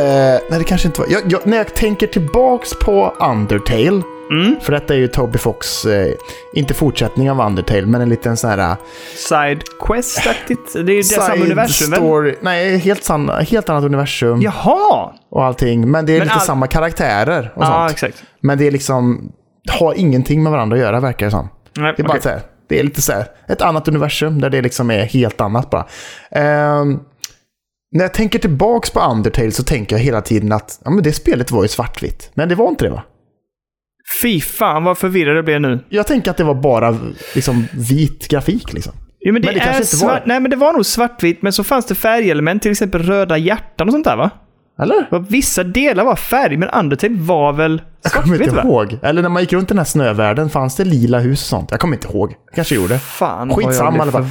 Det är väldigt mycket färg här, tänkte jag i alla fall direkt när jag startade igång det. Mycket färg, härligt och gött. Exakt samma grafik skulle man kunna säga, rent så här pixelartmässigt och sånt där. Väldigt så här stilrent, sparsamt, väldigt så Earth... vad heter det? Earth Mother heter det på engelska. Earthbound heter det. Den stilen liksom. Musiken är fantastisk och gött. Det känns bra. Jag verkligen så här, snabbt börjar man ändå så här, gilla karaktärerna och tycker att det finns mycket djup och coola grejer liksom. Och det har den här konstiga eerie, lite äckliga, så här, mörka, så här, lite monster-ish som är lite så här, obehagligt. Mm. Han gör ju väldigt mycket coola grejer med liksom så här. Lite samma sak som det var i Celeste med att så här, gubbarna så byter ansiktsuttryck och sånt i så här, taldialogsboxarna och sånt där liksom. Och de är ju liksom lite mer så här detaljerade än vad själva gubben är på bilden är. För det är ju man kan tänka sig att det är som de gamla Pokémon-spelen, hur det liksom är. Man ser lite så och så går man runt uppifrån liksom, på något sätt. Yeah. Men det är jättehärligt än så länge. Och första spelet är gratis också, va? Båda första 2 chapters är gratis. Yeah. Och sen så kommer det komma chapter 3, chapter 4, chapter 5 och då får man betala för dem sen då. Men han vet ju inte riktigt när de kommer släppas, men han ska släppa dem på en och samma gång har han sagt liksom. Yeah. Jag kan uppdatera oss om grafiska stilen på Undertale. Det är ju jättemycket färg i Undertale. Det är det, ja. Men striderna är ju det som man ändå tar med sig mycket minnet ifrån. De är svarta med gröna så här, någon lite grön, alltså det är svart skärm, vita konturer och sen så är det kanske ett grönt rutnät eller liknande. Så det finns lite färg där, men själva liksom världen du går runt i och karaktärerna är ju mycket färg. Alltså jättemycket färg. Och i Undertale så var det verkligen den här Earthbound fighting-grejen. Att man bara ser en fiende framför sig och så får man välja liksom attacker. Man såg inte sin egen karaktär liksom. Gjorde man inte. Nej. I Deltarune så blir det mer den klassiska Final Fantasy-grejen. Alltså ens karaktärer står till vänster, fienderna till höger. Man kan välja attack. Eller också så här, att man kan försöka prata med dem i detta också. Och så här, ge en fin kommentar eller sånt där, så blir de glada, så kanske deras attack går ner och bla bla bla. Sånt går att göra här också, men det är lite mer så här klassiskt Final Fantasy RPG i liksom fighterna och sånt där. Vilket är ganska välkommet tycker jag, att man ändå får se karaktärerna när de gör grejer och kan liksom koppla lite mer till dem på något sätt. Så jag är peppad. Jag har hört att första delen ska vara ganska lång, eller inte ganska lång, men att den ska vara typ så här 5 timmar i alla fall. Och sen att del 2 är betydligt kortare, att den är så här 2-3 typ eller något sånt där. Är combaten fortfarande ganska svår? Alltså Undertales combat var ju inte svår egentligen om man förstod den. Men när man började spelet så tyckte jag ändå att då kände jag mig frustrerad. Jag fattar inte. Jag förstår inte. Ja, men det är ju samma grej här, att man får upp ett litet hjärta så här, och så styr man runt hjärtat med stickan och så kommer det liksom attacker mot den och så är man inne i en liten låda typ så här, att man är fast där inne och kan bara röra sig en viss bit liksom för att undvika attacker och sånt där. Det är ju samma grej, men än så länge jag har kanske spelat i 40 minuter. Den tiden det tog för mig att åka till Trollhättan, och jag har ju inte blivit träffad en enda gång än så länge. Så att det är inte jättesvårt, tycker inte jag. Men jag har en reflektion kring det här egentligen, men det kan vi ta när vi kommer till Metroid Dread. Påminner jag om detta. Men jag kan dyka in här med ett litet sånt side note också. Jag sa ju till dig igår att eftersom jag var i Köpenhamn så har jag kört mycket Metroid Dread, men när jag ville ta en paus därifrån eller inte hade så mycket tid, eller då när jag blev färdig med Metroid Dread, så tänkte jag att jag måste ha något annat att spela. Så att jag tog med mig på Switch Lite Hyrule Warriors. Där kom den, vet du. Nu sköt han igenom sin jävla Switch Lite. På Switch Lite. Jag kommer nämna den igen sen. Jag vill prata om att jag avslutade ju Dread på den. Men i alla fall, jag laddade in Hyrule Warriors, för jag spelade ju aldrig klart det. Och så tänkte jag, vad är riktigt bra när man vill spela korta sittningar men ändå liksom få ut ganska mycket spelupplevelse? Och de här... På Hyrule Warriors fanns det ju en enorm karta med en massa små uppdrag som gör att dina karaktärer levlar upp. Och sen finns det då huvuduppdragen. Och jag måste säga att jag vet att jag sa det när jag spelade förra året också, men att gå in, alltså sätta sig att gå på toa eller ta en snabb paus på 5-10 minuter, en kafferast, jag vet inte vad som helst, då hinner du köra 1 eller 2 sådana uppdrag, och de är jävligt, det är så här tight, det är roligt och det är enkelt och det är arkadigt nästan, och bara hamra knappar med en massa kombos och specialer och möta bossar och sånt där, och så hinner du göra det på typ 5 minuter. Det är fan jävligt tillfredsställande. Det där nailar de verkligen gameplayen. Sen de här huvuduppdragen, de är betydligt längre och betydligt jobbigare liksom. Men just det här att kunna gå in och ta en liten snabb spelsittning liksom, på 5-10 minuter, det är jävligt bra. Det gillar jag. Det har de gjort snyggt tycker jag. Man kanske går till toan, sätter sig lite. Exakt. Kör en liten grej bara. Ja, det funkar skitbra. Jag är imponerad av det. Jag ska försöka hålla ut där. Nu blir det Hyrule Warrior på Switchen. Det blir Deathloop på PC, och så blir det Demon Souls på PS5. Bra setup tycker jag. Du är överallt är det. Du är överallt. Men jag måste ju det, eftersom barnen ockuperar olika konsoler i olika tidpunkter. Ja, det är klart. Ja. Så när Elliot sitter vid PC:n, då går jag ut till PS5. När han sitter vid PS5 går jag till PC:n. När de håller på att dumma sig bägge två, då går jag och sätter mig på Switchen. Ja, exakt. Switch Lite kan jag köra alltid i och för sig. Bra där. Jag behöver inte ens vänta på det. Ja, just det. Där har du en öppning. Ja. Det är bra det. Mycket bra. Men ska vi ta ett gemensamt spel innan vi går in på Metroid Dread? Ska vi berätta då att vi faktiskt bägge två på varsitt håll har kört igenom, inom situationstecken, tutorialen på Back 4 Blood?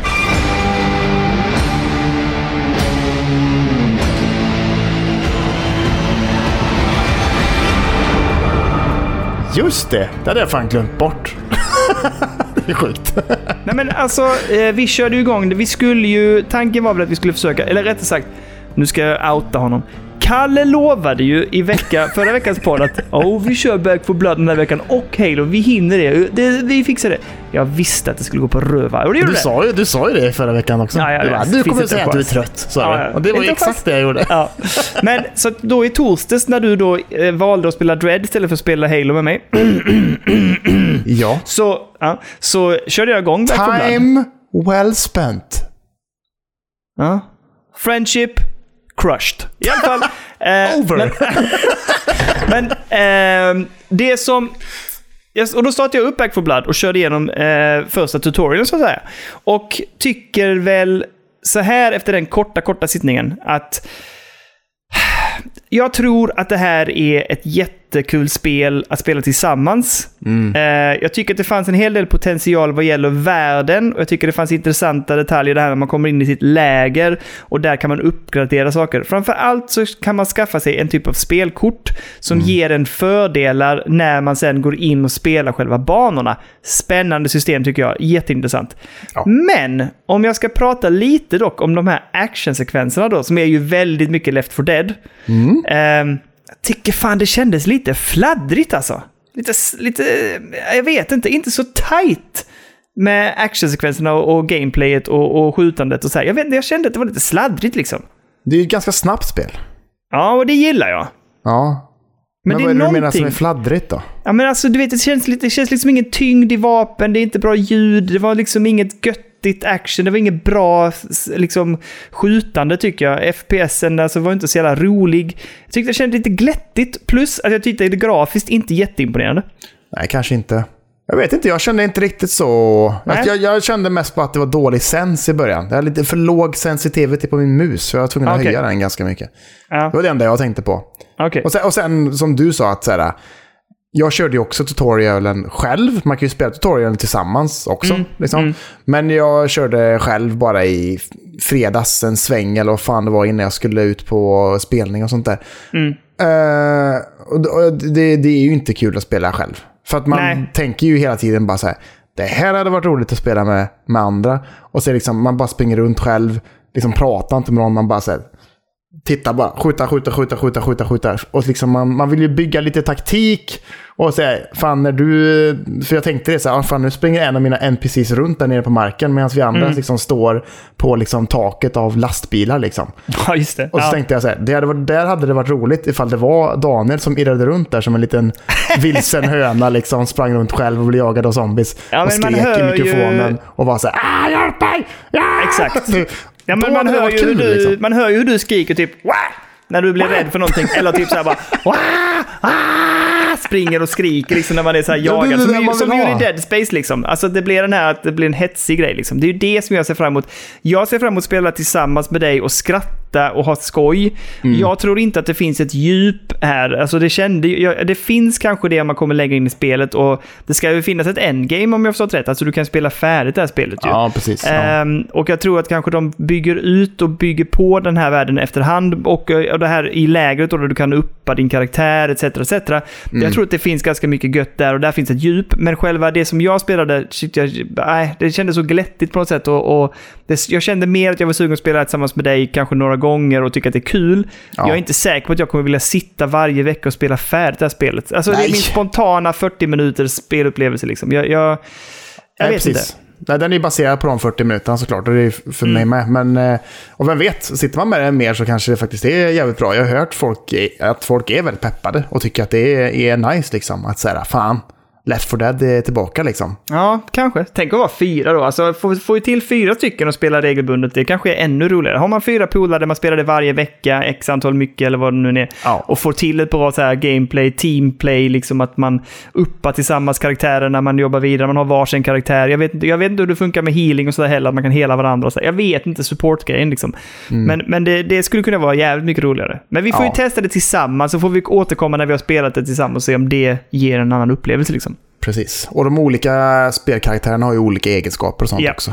Yep. Vem valde du att spela som? Jag valde den vanliga tråkiga med assault rifle. Jaha, jag valde Mom. Ah, okej. En god gammal tant liksom. Ja. Som går runt där och är jävligt kaxig. Jävligt ball alltså. Ja, det gillar jag. Det är bra. Det känns som att det finns ganska mycket alltså att karaktärerna ändå är liksom mer sådär. Men vad hade du för vapen med henne? Shotgun och något annat. Ja. Nej, jag tyckte det kändes köttigt. Att det verkligen var lite tryck i skiten liksom. Ah, okay. För det var det jag inte upplevde med assault rifle. Jag tyckte det var lite pigan liksom. Så att, men det är ju tillfredsställande. Det är ju sjukt att man tycker det egentligen, men det är ju tillfredsställande att så här, att de här vanliga zombiesarna bara faller som flugor skitenkelt. Och man bara jävlar vad gött det. Men det är ju rätt sjukt i huvudet att man tycker det när det ändå är så här människor som springer mot en. Men det, det tycker jag är okej. Och det är också tillfredsställande att man bara köttar på att det går snabbt. Sen kommer de hela bamsingarna som är jävligt mycket störigare alltså. Ja, men det kändes där också som att det finns lite taktik så att om man då har så här skjut här liksom, där det är rätt då liksom, eller sådär liksom. Och gör man det snabbt och liksom är väldigt såhär har polare som är liksom bra med aimen, så kan man nog få ner dem rätt fort alltså, liksom. Jag vet vad jag saknade i det här tutorialen. Alltså det fanns ju en karaktär som påminde lite om Witchen från Left 4 Dead. Kommer du ihåg Witchen? Ja, ja, för fan. Hon var ju helt jävla alltså om man inte gjorde rätt på den motståndaren så dog man ju typ direkt liksom. Då gick du ner direkt. Det, jag saknar det spelmomentet. För det är en sån grej jag ser fram emot att spela med dig till exempel. Att vi går in i ett sånt warehouse och man hör det här som det var lite när man hörde Witchen. Ja. Man bara, oh shit, en witch är någonstans här. För då gick man fan på tå liksom runt det hela warehousen och bara typ, var är hon? Och jag vill inte vara för nära. Och sen kunde det vara att man typ gick runt ett hörn och där bara sitter hon. Det var jävligt freaky. Alltså det är kul. Men det kanske finns något sånt. Ja, kanske. Jag tror det finns väldigt mycket mer fiender än de som du och jag har upplevt än så länge. Ja, säkerligen. Jag vet inte. Men vi får återkomma när vi har spelat det mer och vi har spelat det tillsammans. Jag är inte helt... Jag gillar det, jag tycker... Jag skrev till dig, det här måste vi spela tillsammans, skrev jag. Nu typ. Men jag var inte helt så här blown away efter min lilla egna sittning där. Det har varit gött med en liten after work. Ja, du vet att jag är med när du vill. En after work. Sitter, göttar sig lite. Några bash in liksom. Och så kör man Back 4 Blood tillsammans med två andra. Kan inte den här veckan, helvete. Jävla fan. Ja, fredag kan jag inte. Jag kan alla andra dagarna, men inte fredag. Ah, okay. Lördag. Vi får se vad vi gör av det. Men det har varit kul. Det hade blivit en rolig stream tror jag om man hade fått med två pers till också. Ja, ja, för helvete. Det var jävla hetsig, göttig stream liksom. Ja, men vi får se om vi kan lyckas. Jag tror det blir svårt, men vi får se. Ja, absolut. Men ska vi avsluta nu då och säga så här att ni som inte vill hänga med på tåget, för nu tänkte vi köra Metroid Dread och vi tänkte prata lite mer fritt och öppet kring det, för nu har vi bägge vi kommer inte behöva betala. Vi kommer inte behöva prata om story och sånt, tänker jag. Det kan vi skita i. Men jag vill bara liksom prata lite om så här saker man kanske låser upp och sånt där. Ändå nämna lite saker. Och jag vill också nämna lite, jag vill nog prata lite också om vissa bossar och så här. Ja, precis. Så vill man inte höra det så säger vi hej då. Ja, tack för att ni har lyssnat än så länge. Ja. Vill ni stötta podden? Patreon. Gå med i Discord-servern. Länkar till sånt finns i beskrivningen. Men nu är det dags för dig och mig att prata lite mer ingående i alla fall om Metroid Dread.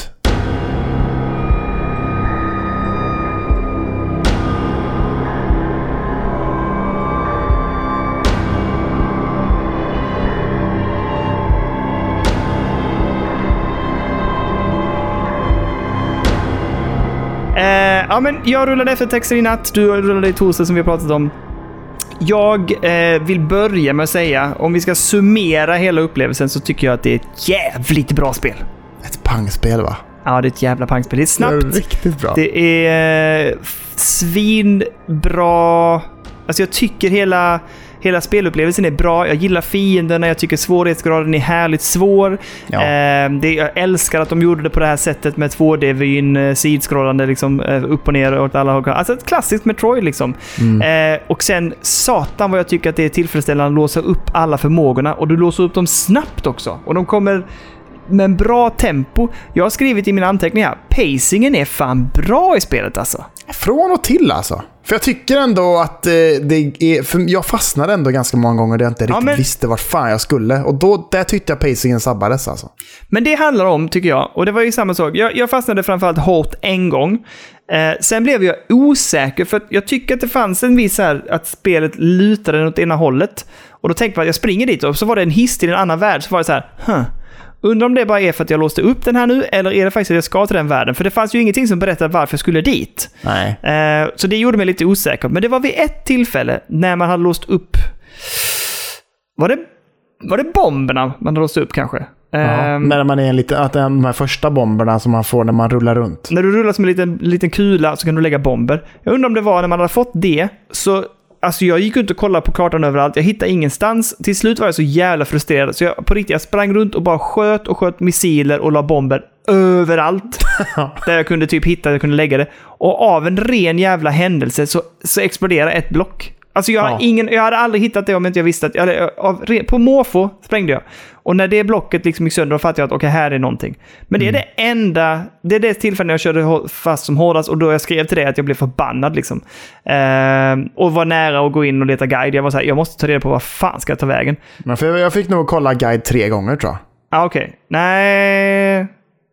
Och då handlar det bara om att så här, jag vet inte vart jag ska nu. Jag fattar inte vart jag ska. Nej. Och då var jag bara så här, ganska snabbt. Första gången ville jag ändå så här leta och bara så här, vad fan är det jag ska någonstans? Andra gången var jag bara så här, nu kollar jag ganska fort. För nu har jag fastnat och jag fattar inte vart jag ska. Jag kollar direkt för det är ingen kul att fastna liksom. Så jag bara så här, jag kollade guide en gång vet jag, och det var på en boss. Det var på den där bossen vi pratade om förra veckan, att jag blev irriterad för att jag inte fattade. Och jag tänkte så här, om jag har missat att låsa upp någonting. Och då läste jag bara att man kunde skjuta sönder dess skott. Och då räckte det för mig. Ja. För då kom jag på, okej, då är det det. För där fick man ju liv och missiler. Och då tänkte jag, okej, det var det. Så det var det jag läste på. Och sen så kollade jag. Den andra gången jag kollade guide var för att jag blev osäker på det här med hissarna. För jag kom till en hiss, jag bara, ska jag verkligen ta den? Och då kollade jag bara, då såg jag typ, åka upp med hissen. Jag bara, punkt, bra, jag behöver inte kolla mer. Då vet jag att jag ska med hissen, sen sket jag det. Men det känns hela random när man gör de grejerna. För när man tar de här hissarna, och så kommer man till ett nytt ställe, och så kommer man dit. Och så var det nästan varje gång att man kom dit, dead end liksom. Man bara fattar inte vart man ska. Och första gången man gjorde det så var det bara så här, jag får åka tillbaka igen då, tänkte jag då. För jag fattade inte vad de skulle göra liksom. Och så hittade jag ingenting. Och sen till slut så bara så här, jag ska dit, men jag ska liksom bara skjuta på måfå för att hitta att det kanske finns någonting där, liksom, som kan gå sönder så jag kan ta mig vidare. Det kändes jävligt dåligt tycker jag. Ja, men det tycker jag också var det svåra, som jag tycker var störigt. Men som sagt, det blev ju att man ryckte bara runt och sprängde och sköt hela tiden liksom. Och så hittar man så här, oj, där gick och ta sönder det, okej.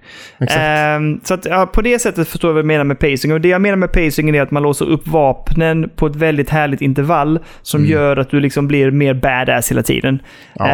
Jag måste säga till exempel, jag tycker att det finns ett par grejer i slutet som jag är skitimponerad av. Du vet när man precis innan vissa bossar och så här, så kommer det in så här minibossar som kommer vid ett tillfälle, kommer de kommer 2 stycken samtidigt, en silver och en guld. Som samurajer skulle man kunna säga, typ. Fan vad det är, om du tänker efter hur den plattformen är uppbyggd, hur själva den spelplanen var uppbyggd och att det var 2 karaktärer. Fan, jag fick Smash Bros-känsla på det. Det är sant nu när du säger det. Jag tänkte inte på det då, men nu när du nämner det. Man hoppade mellan olika plattformar, man sköt som fan, man snurrar runder, hoppade ut i luften, hoppade tillbaka. Jag bara så här, fan, det är som att spela Smash Bros där, fast mycket mer tight och gött med Samus liksom. Ja, just det. Jag tyckte det var coolt. Och i slutet så gör man det också, när man låser upp alla sina förmågor och man känner sig riktigt badass. Och jag gick runt och samlade ganska mycket missiler och sånt där, och energiploppar och sånt där. Så att jag var ganska bra uppad. Och då kände jag mig så jävla badass. Gick in i en sån grej med de 2 och bara krossade dem. Och det var så här, det här är det bästa spelet jag spelat.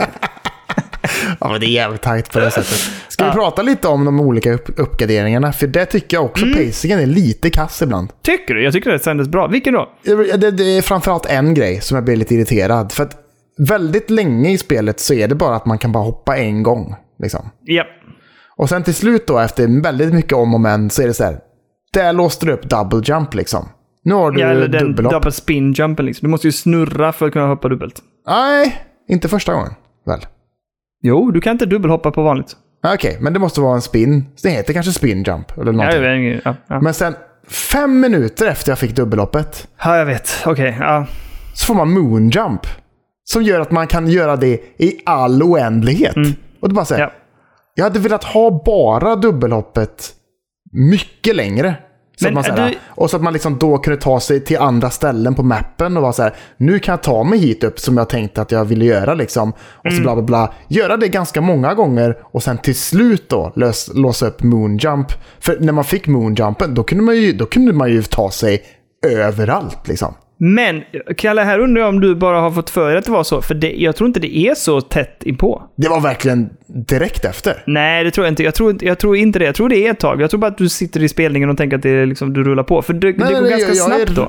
Jag är fan helt säker alltså. Ja, inte 5 minuter, men kanske 10 minuter. Okay. På sin höjd. Jag upplevde inte att det gick så snabbt. Men när jag fick dubbelhoppet så sprang jag runt och hoppade upp till de här ställena där jag inte hade kommit innan. Okej, så du gjorde, men det gjorde inte jag. Jag körde bara vidare i storyn liksom. Så det kanske tog mig lite längre tid och jag vet inte varför. Men jag letade upp raketer och energipluppar då ju. Mm, just det. Men, det gjorde inte jag så mycket. Alltså jag kanske hade 125 raketer eller någonting när jag klarade spelet. Och kanske hade 5 stycken energy bars kanske. Ja, jag hade nog fler energy bars men ungefär lika många museer tror jag. Kanske lite mer. Nej, jag hade fan 100. Jag hade nog typ 180 granater där. Oj. Ja, det är bra. Jag tror att jag hade något, eller 105. Eller mycket hade jag. Jag kunde bomba på som fan. Ja. Men det jag skulle säga var för det är en annan sak som också händer på kartan är att du åker fram och tillbaka mellan världarna. Så när du låser upp en ny värld så spelar du den i änder. Då kommer du till en hiss som tar dig ner till typ andra världen igen. Och då var jag också så här, vad fan händer här nere nu liksom? Och det var ju då jag oftast, då låste man upp en förmåga ofta. Och det var då jag tömde den kartan till exempel. Alltså då gick jag runt på den kartan och gjorde de grejer man inte kunde. Nej, innan jag hoppade till nästa liksom. Ja, nej, det sket jag faktiskt i. Ah, okay. Ja, men jag tyckte ändå det var ganska tillfredsställande. Men jag gjorde inte det lika mycket i slutet. För då som sagt satt jag i natt och ville bli klar. Precis. Ska vi prata lite EMMI också? Ja, lite MI. Det är en bra spelmekanik de har implementerat tycker jag. Hetsig.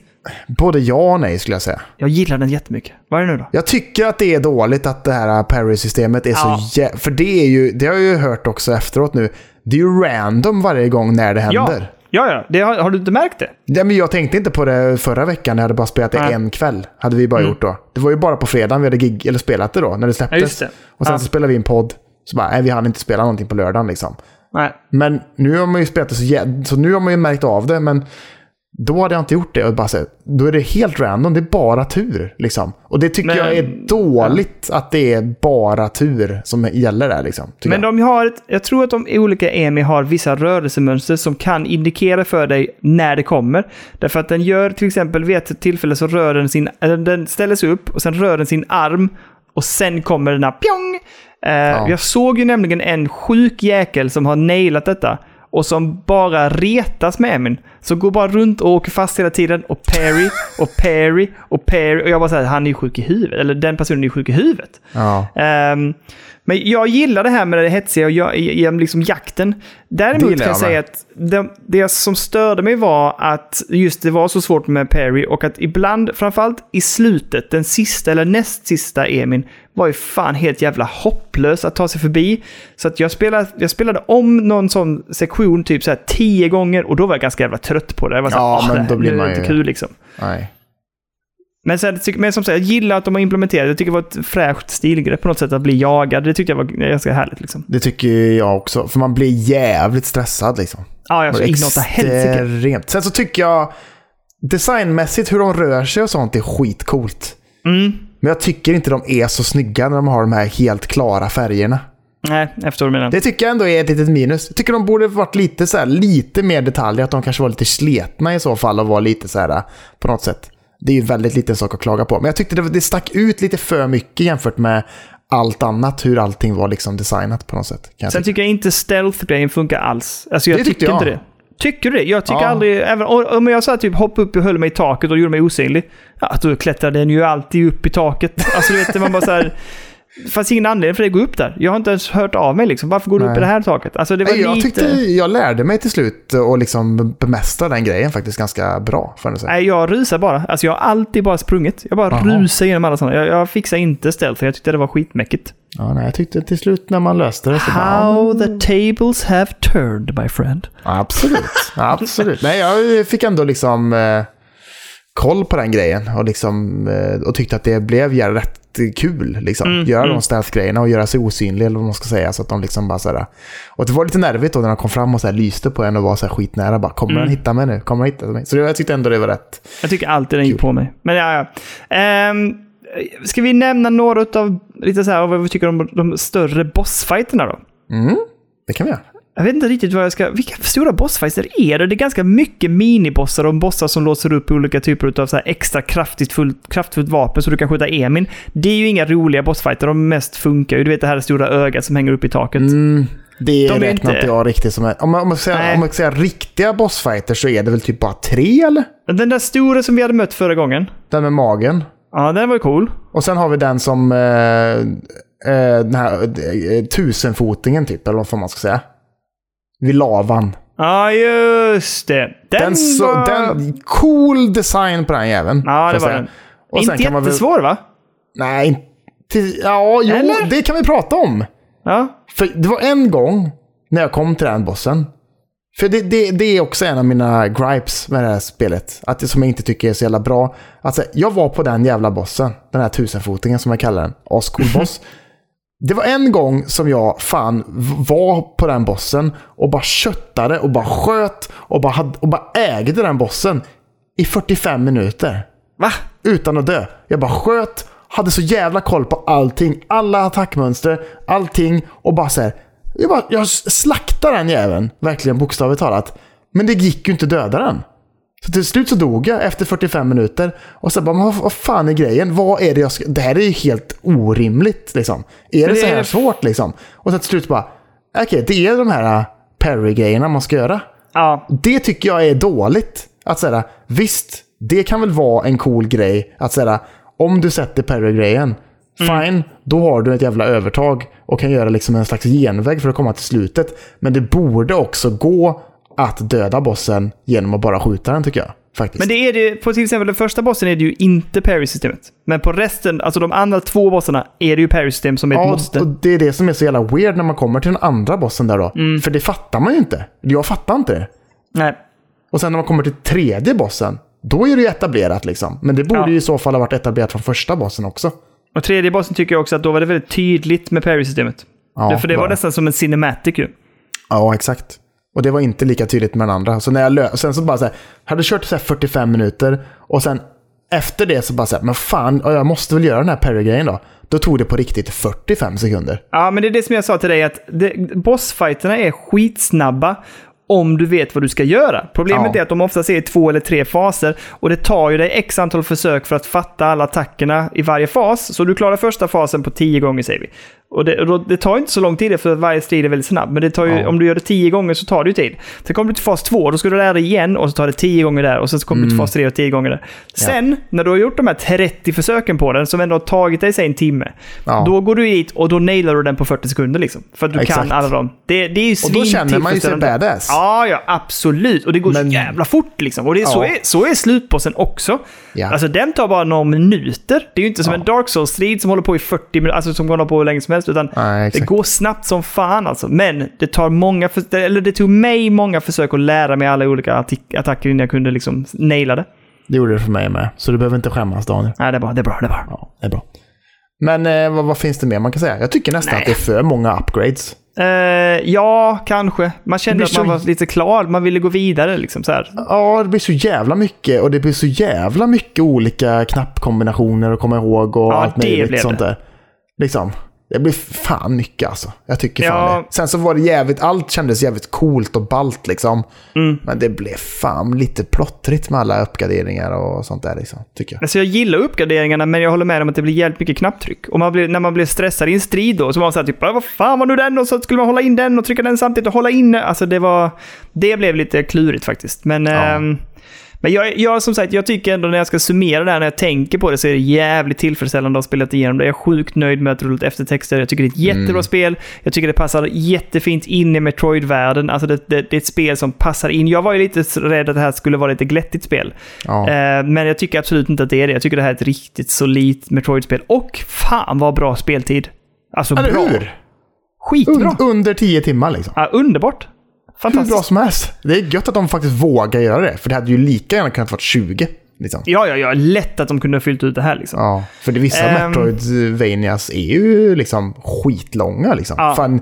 Hollow Knight, det är ju ett extremexempel. Men det tog ju mig 50 timmar typ. Ja, absolut. Jag höll på med det, jag tömde det i och för sig. Så jag är uppe mot 80-90 timmar på det, tror jag. Ja, exakt. Det är ju helt sinnessjukt liksom. Men jag är ju uppe i så här 115% eller någonting. Alltså jag har ju jobbat på bra. Men exakt. I alla fall, jag gjorde alla delsen också. Just det. Men jag ska prata om två saker. Ett, jag rullade ju eftertexter på Switch Lite på den här här. Och vi pratade ju förra veckan om att jag tyckte att det var liksom nästan ospelbart, bärbart så att säga. Men nummer ett, jag vet att du hatar att höra detta, men Switch Lite är jävligt stabil. Alltså satan vilken konsol det är. Men i alla fall... Framförallt blir jag ju förbannad för att jag har sagt det typ... Ja, jag vet. 1,5-2 års tid. Och du bara, nej. Alltså jag har visat den för dig in person och du har varit så himla oimponerad. Ja, men fan. Och nu sitter du där med den och skriter för mig. Men den är så jävla jag liksom stabil. Har sagt till dig hur länge som helst hur det ligger till. Men den är superfin, jättestabil. Och jag tycker när jag har suttit med det nu och spelat det väldigt mycket bärbart som jag ändå har gjort. För det fick jag göra förra veckan också när min son satt med PS5 hela veckan och jag tog det bärbart. Stoppade, antingen kopplade det på PCn eller satt ju uppe i soffan faktiskt och spelade. Det funkar fan bra bärbart alltså. Jag ska inte klanka ner på det för mycket. Nej, det är inte bättre än att spela det på storskärm med Pro-kontrollen. Det förhöjer det hela helt klart. Det är som att 11. That goes to 11. Men jag tycker fan det funkar bärbart också. Där har de lyckats. Det rullar bra liksom. Jag är inte missnöjd på något sätt med att ha spelat färdigt på Switch Lite. Det ska jag säga. Jag tycker ändå att det är lite jobbigt med alla knappkombinationer. Jo, jag får lite kramp i fingrarna faktiskt. Sen har jag en annan observation och det är, vi brukar prata om det här med att vara duktig på tv-spel och sånt. Och jag vet att jag har spelat ganska mycket Dark Souls och tycker att det kan ju ändå... Jag kan ändå känna att jag har hyfsat koll på hur man spelar Dark Souls-spel och att det funkar ganska bra. Framförallt när jag är lite koncentrerad. Men det som jag tänkte på när jag spelade det här spelet är att jag tror att du är jävligt mycket bättre på mig på sådana här spel där det händer mycket på skärmen. Det är mycket så här du vet undvika. Ja, men också som Returnal på ett sätt. Det är mycket grejer som skjuts mot dig och du ska undvika dem. Lite som bullet hell-aktigt liksom. Och det är lite det här också när fienden skjuter på en att det är väldigt mycket som du ska undvika och du ska dodga och du ska liksom snurra emellan och saker och ting. Ja. Jag tror fan du är snabbare på sådana reflexgrejer än vad jag är och därför så... Och jag tror att du är bättre på den typen av spel än vad jag är. Medan jag kanske känner mig lite tryggare i det här ta långsamt, ta lite tid på mig, lära mig mönster, dodga det och alltså den typen av Dark Souls-aktiga spel. Medan jag tror du är på det här. För jag tänker på även när du spelade Undertale att den slutbossen där, den tyckte jag var skitsvår medan jag vet att du jobbade som fan där i bussen och det gick skitbra liksom. Ja, det är sant. Men det kanske har att jag är en sån ung och fräsch förmåga. Absolut. Och så att jag klarar av det där medan du är en liten äldre och liksom mer, du har levt liksom, så du har ändå tålamodet och jag har ju inte tålamodet. Nej, det förstår jag. Det går fort för mig att bli jävligt irriterad när jag fastnar någonstans sånt där. Speciellt på typ en Dark Souls-boss eller något sånt liksom. Medan du är bara så här, nu kör vi liksom. Nu kör vi. Jag har gjort en Kalle i veckan också. I torsdags tror jag det var. Så nitar jag mig själv i låret något så jävla hårt. Det gjorde det! Visst känns det gött? Nej, det gör jätteont. Det är bra. Men jag tänkte på det. Jag spelade också Dread tror jag. Jag spelade Dread och någonting. Jag kommer inte ihåg vilket parti det var. Men jag blev så jävla frustrerad så jag bara satt typ helvete! Och sen så bara nitade till mig i låret. Och så tänkte jag, nu vet jag vad Kalle menar. Men det känns inte bra. Jag tycker det är bättre att slå där än slå något annat liksom. Ja, det är sant. Jag var på väg att dunka i bordet ju, men så tänkte jag vill inte väcka Elliot där inne. Men då är det bättre. Det är mindre duns i kött liksom. Ja, absolut. Så det är bra. Men nu rullar klockan på. Jag är skitnöjd. Jättebra spel. Ja, men nu låter det ju som att vi verkligen... Det låter ju som att vi pissar på det väldigt mycket nu. Oh, nej. Och det är ju lätt att ta upp de dåliga grejerna. Jag kan ju avsluta detta med att säga att det är ju ett av årets bästa spel. Absolut. Ja, men det tycker jag nog faktiskt också. Jag är jättenöjd. Det är skitbra. Bra jobbat Nintendo. Äntligen! Verkligen. Svinbra. Äntligen. Ja. Supertaggad på Metroid Prime 4 nu. Tredje person hoppas jag. Och att, att de tar det till det kommer ju vara första. Det jag var vet, ju mycket hintar i detta spelet på första personsgrejen. Men du vet vad vi sa förra veckan. När man såg de första personsvyerna i Metroid Dread, man blir jävligt sugen alltså. Blev du det? Jag vet inte. Jag vet ju vad mitt nästa... Du vet, nu hade jag ju mitt sommarprojekt detta året var ju Wind Waker. Gick bra. Det gick ju som det gick va. Nästa sommar då är det fan Metroid som gäller på GameCuben alltså. Oj, hela serien, alla tre. Jajamän. Åh jävlar, det blir tungt. Det blir säkert långa. De är säkert långa. Säkert 20-25 timmar. Nu ska vi säga hej då. Tack alla ni som hängde med på den här ranten. Spela absolut Metroid Dread, var jättebra. Som sagt, vi har redan sagt innan. Tycker ni om det vi gör, gå med och stötta oss via Patreon. Tycker ni att det är gött att umgås och prata och hänga med i vad som händer, gå in på Discord för det är ett fantastiskt gäng där inne. Vi ska avsluta, klockan är mycket, vi ska gå och lägga oss. Vi hörs under veckan, ser vad vi lyckas lösa och hur trött Kalle är. Ja. Och i värsta fall scenariot egentligen, som är ju ett jäkligt bra scenario, det är att nästa vecka, vet du, ses vi igen i podda. Ja. Så är det, vet du. Mycket alltid bra. Ny vecka, ny podd. Det är det som vi rullar, vet du. Härligt. Ja, men Kalle, tack så jäkla mycket för idag. Sov gott, ha en trevlig vecka. Vi hörs om det möjligtvis blir stream den här veckan. När? Vet vi inte. Kanske, vi hoppas. Den här veckan ska vi fan få till det, känner jag nu. Ja, det ligger ju väldigt mycket hos dig, säger jag.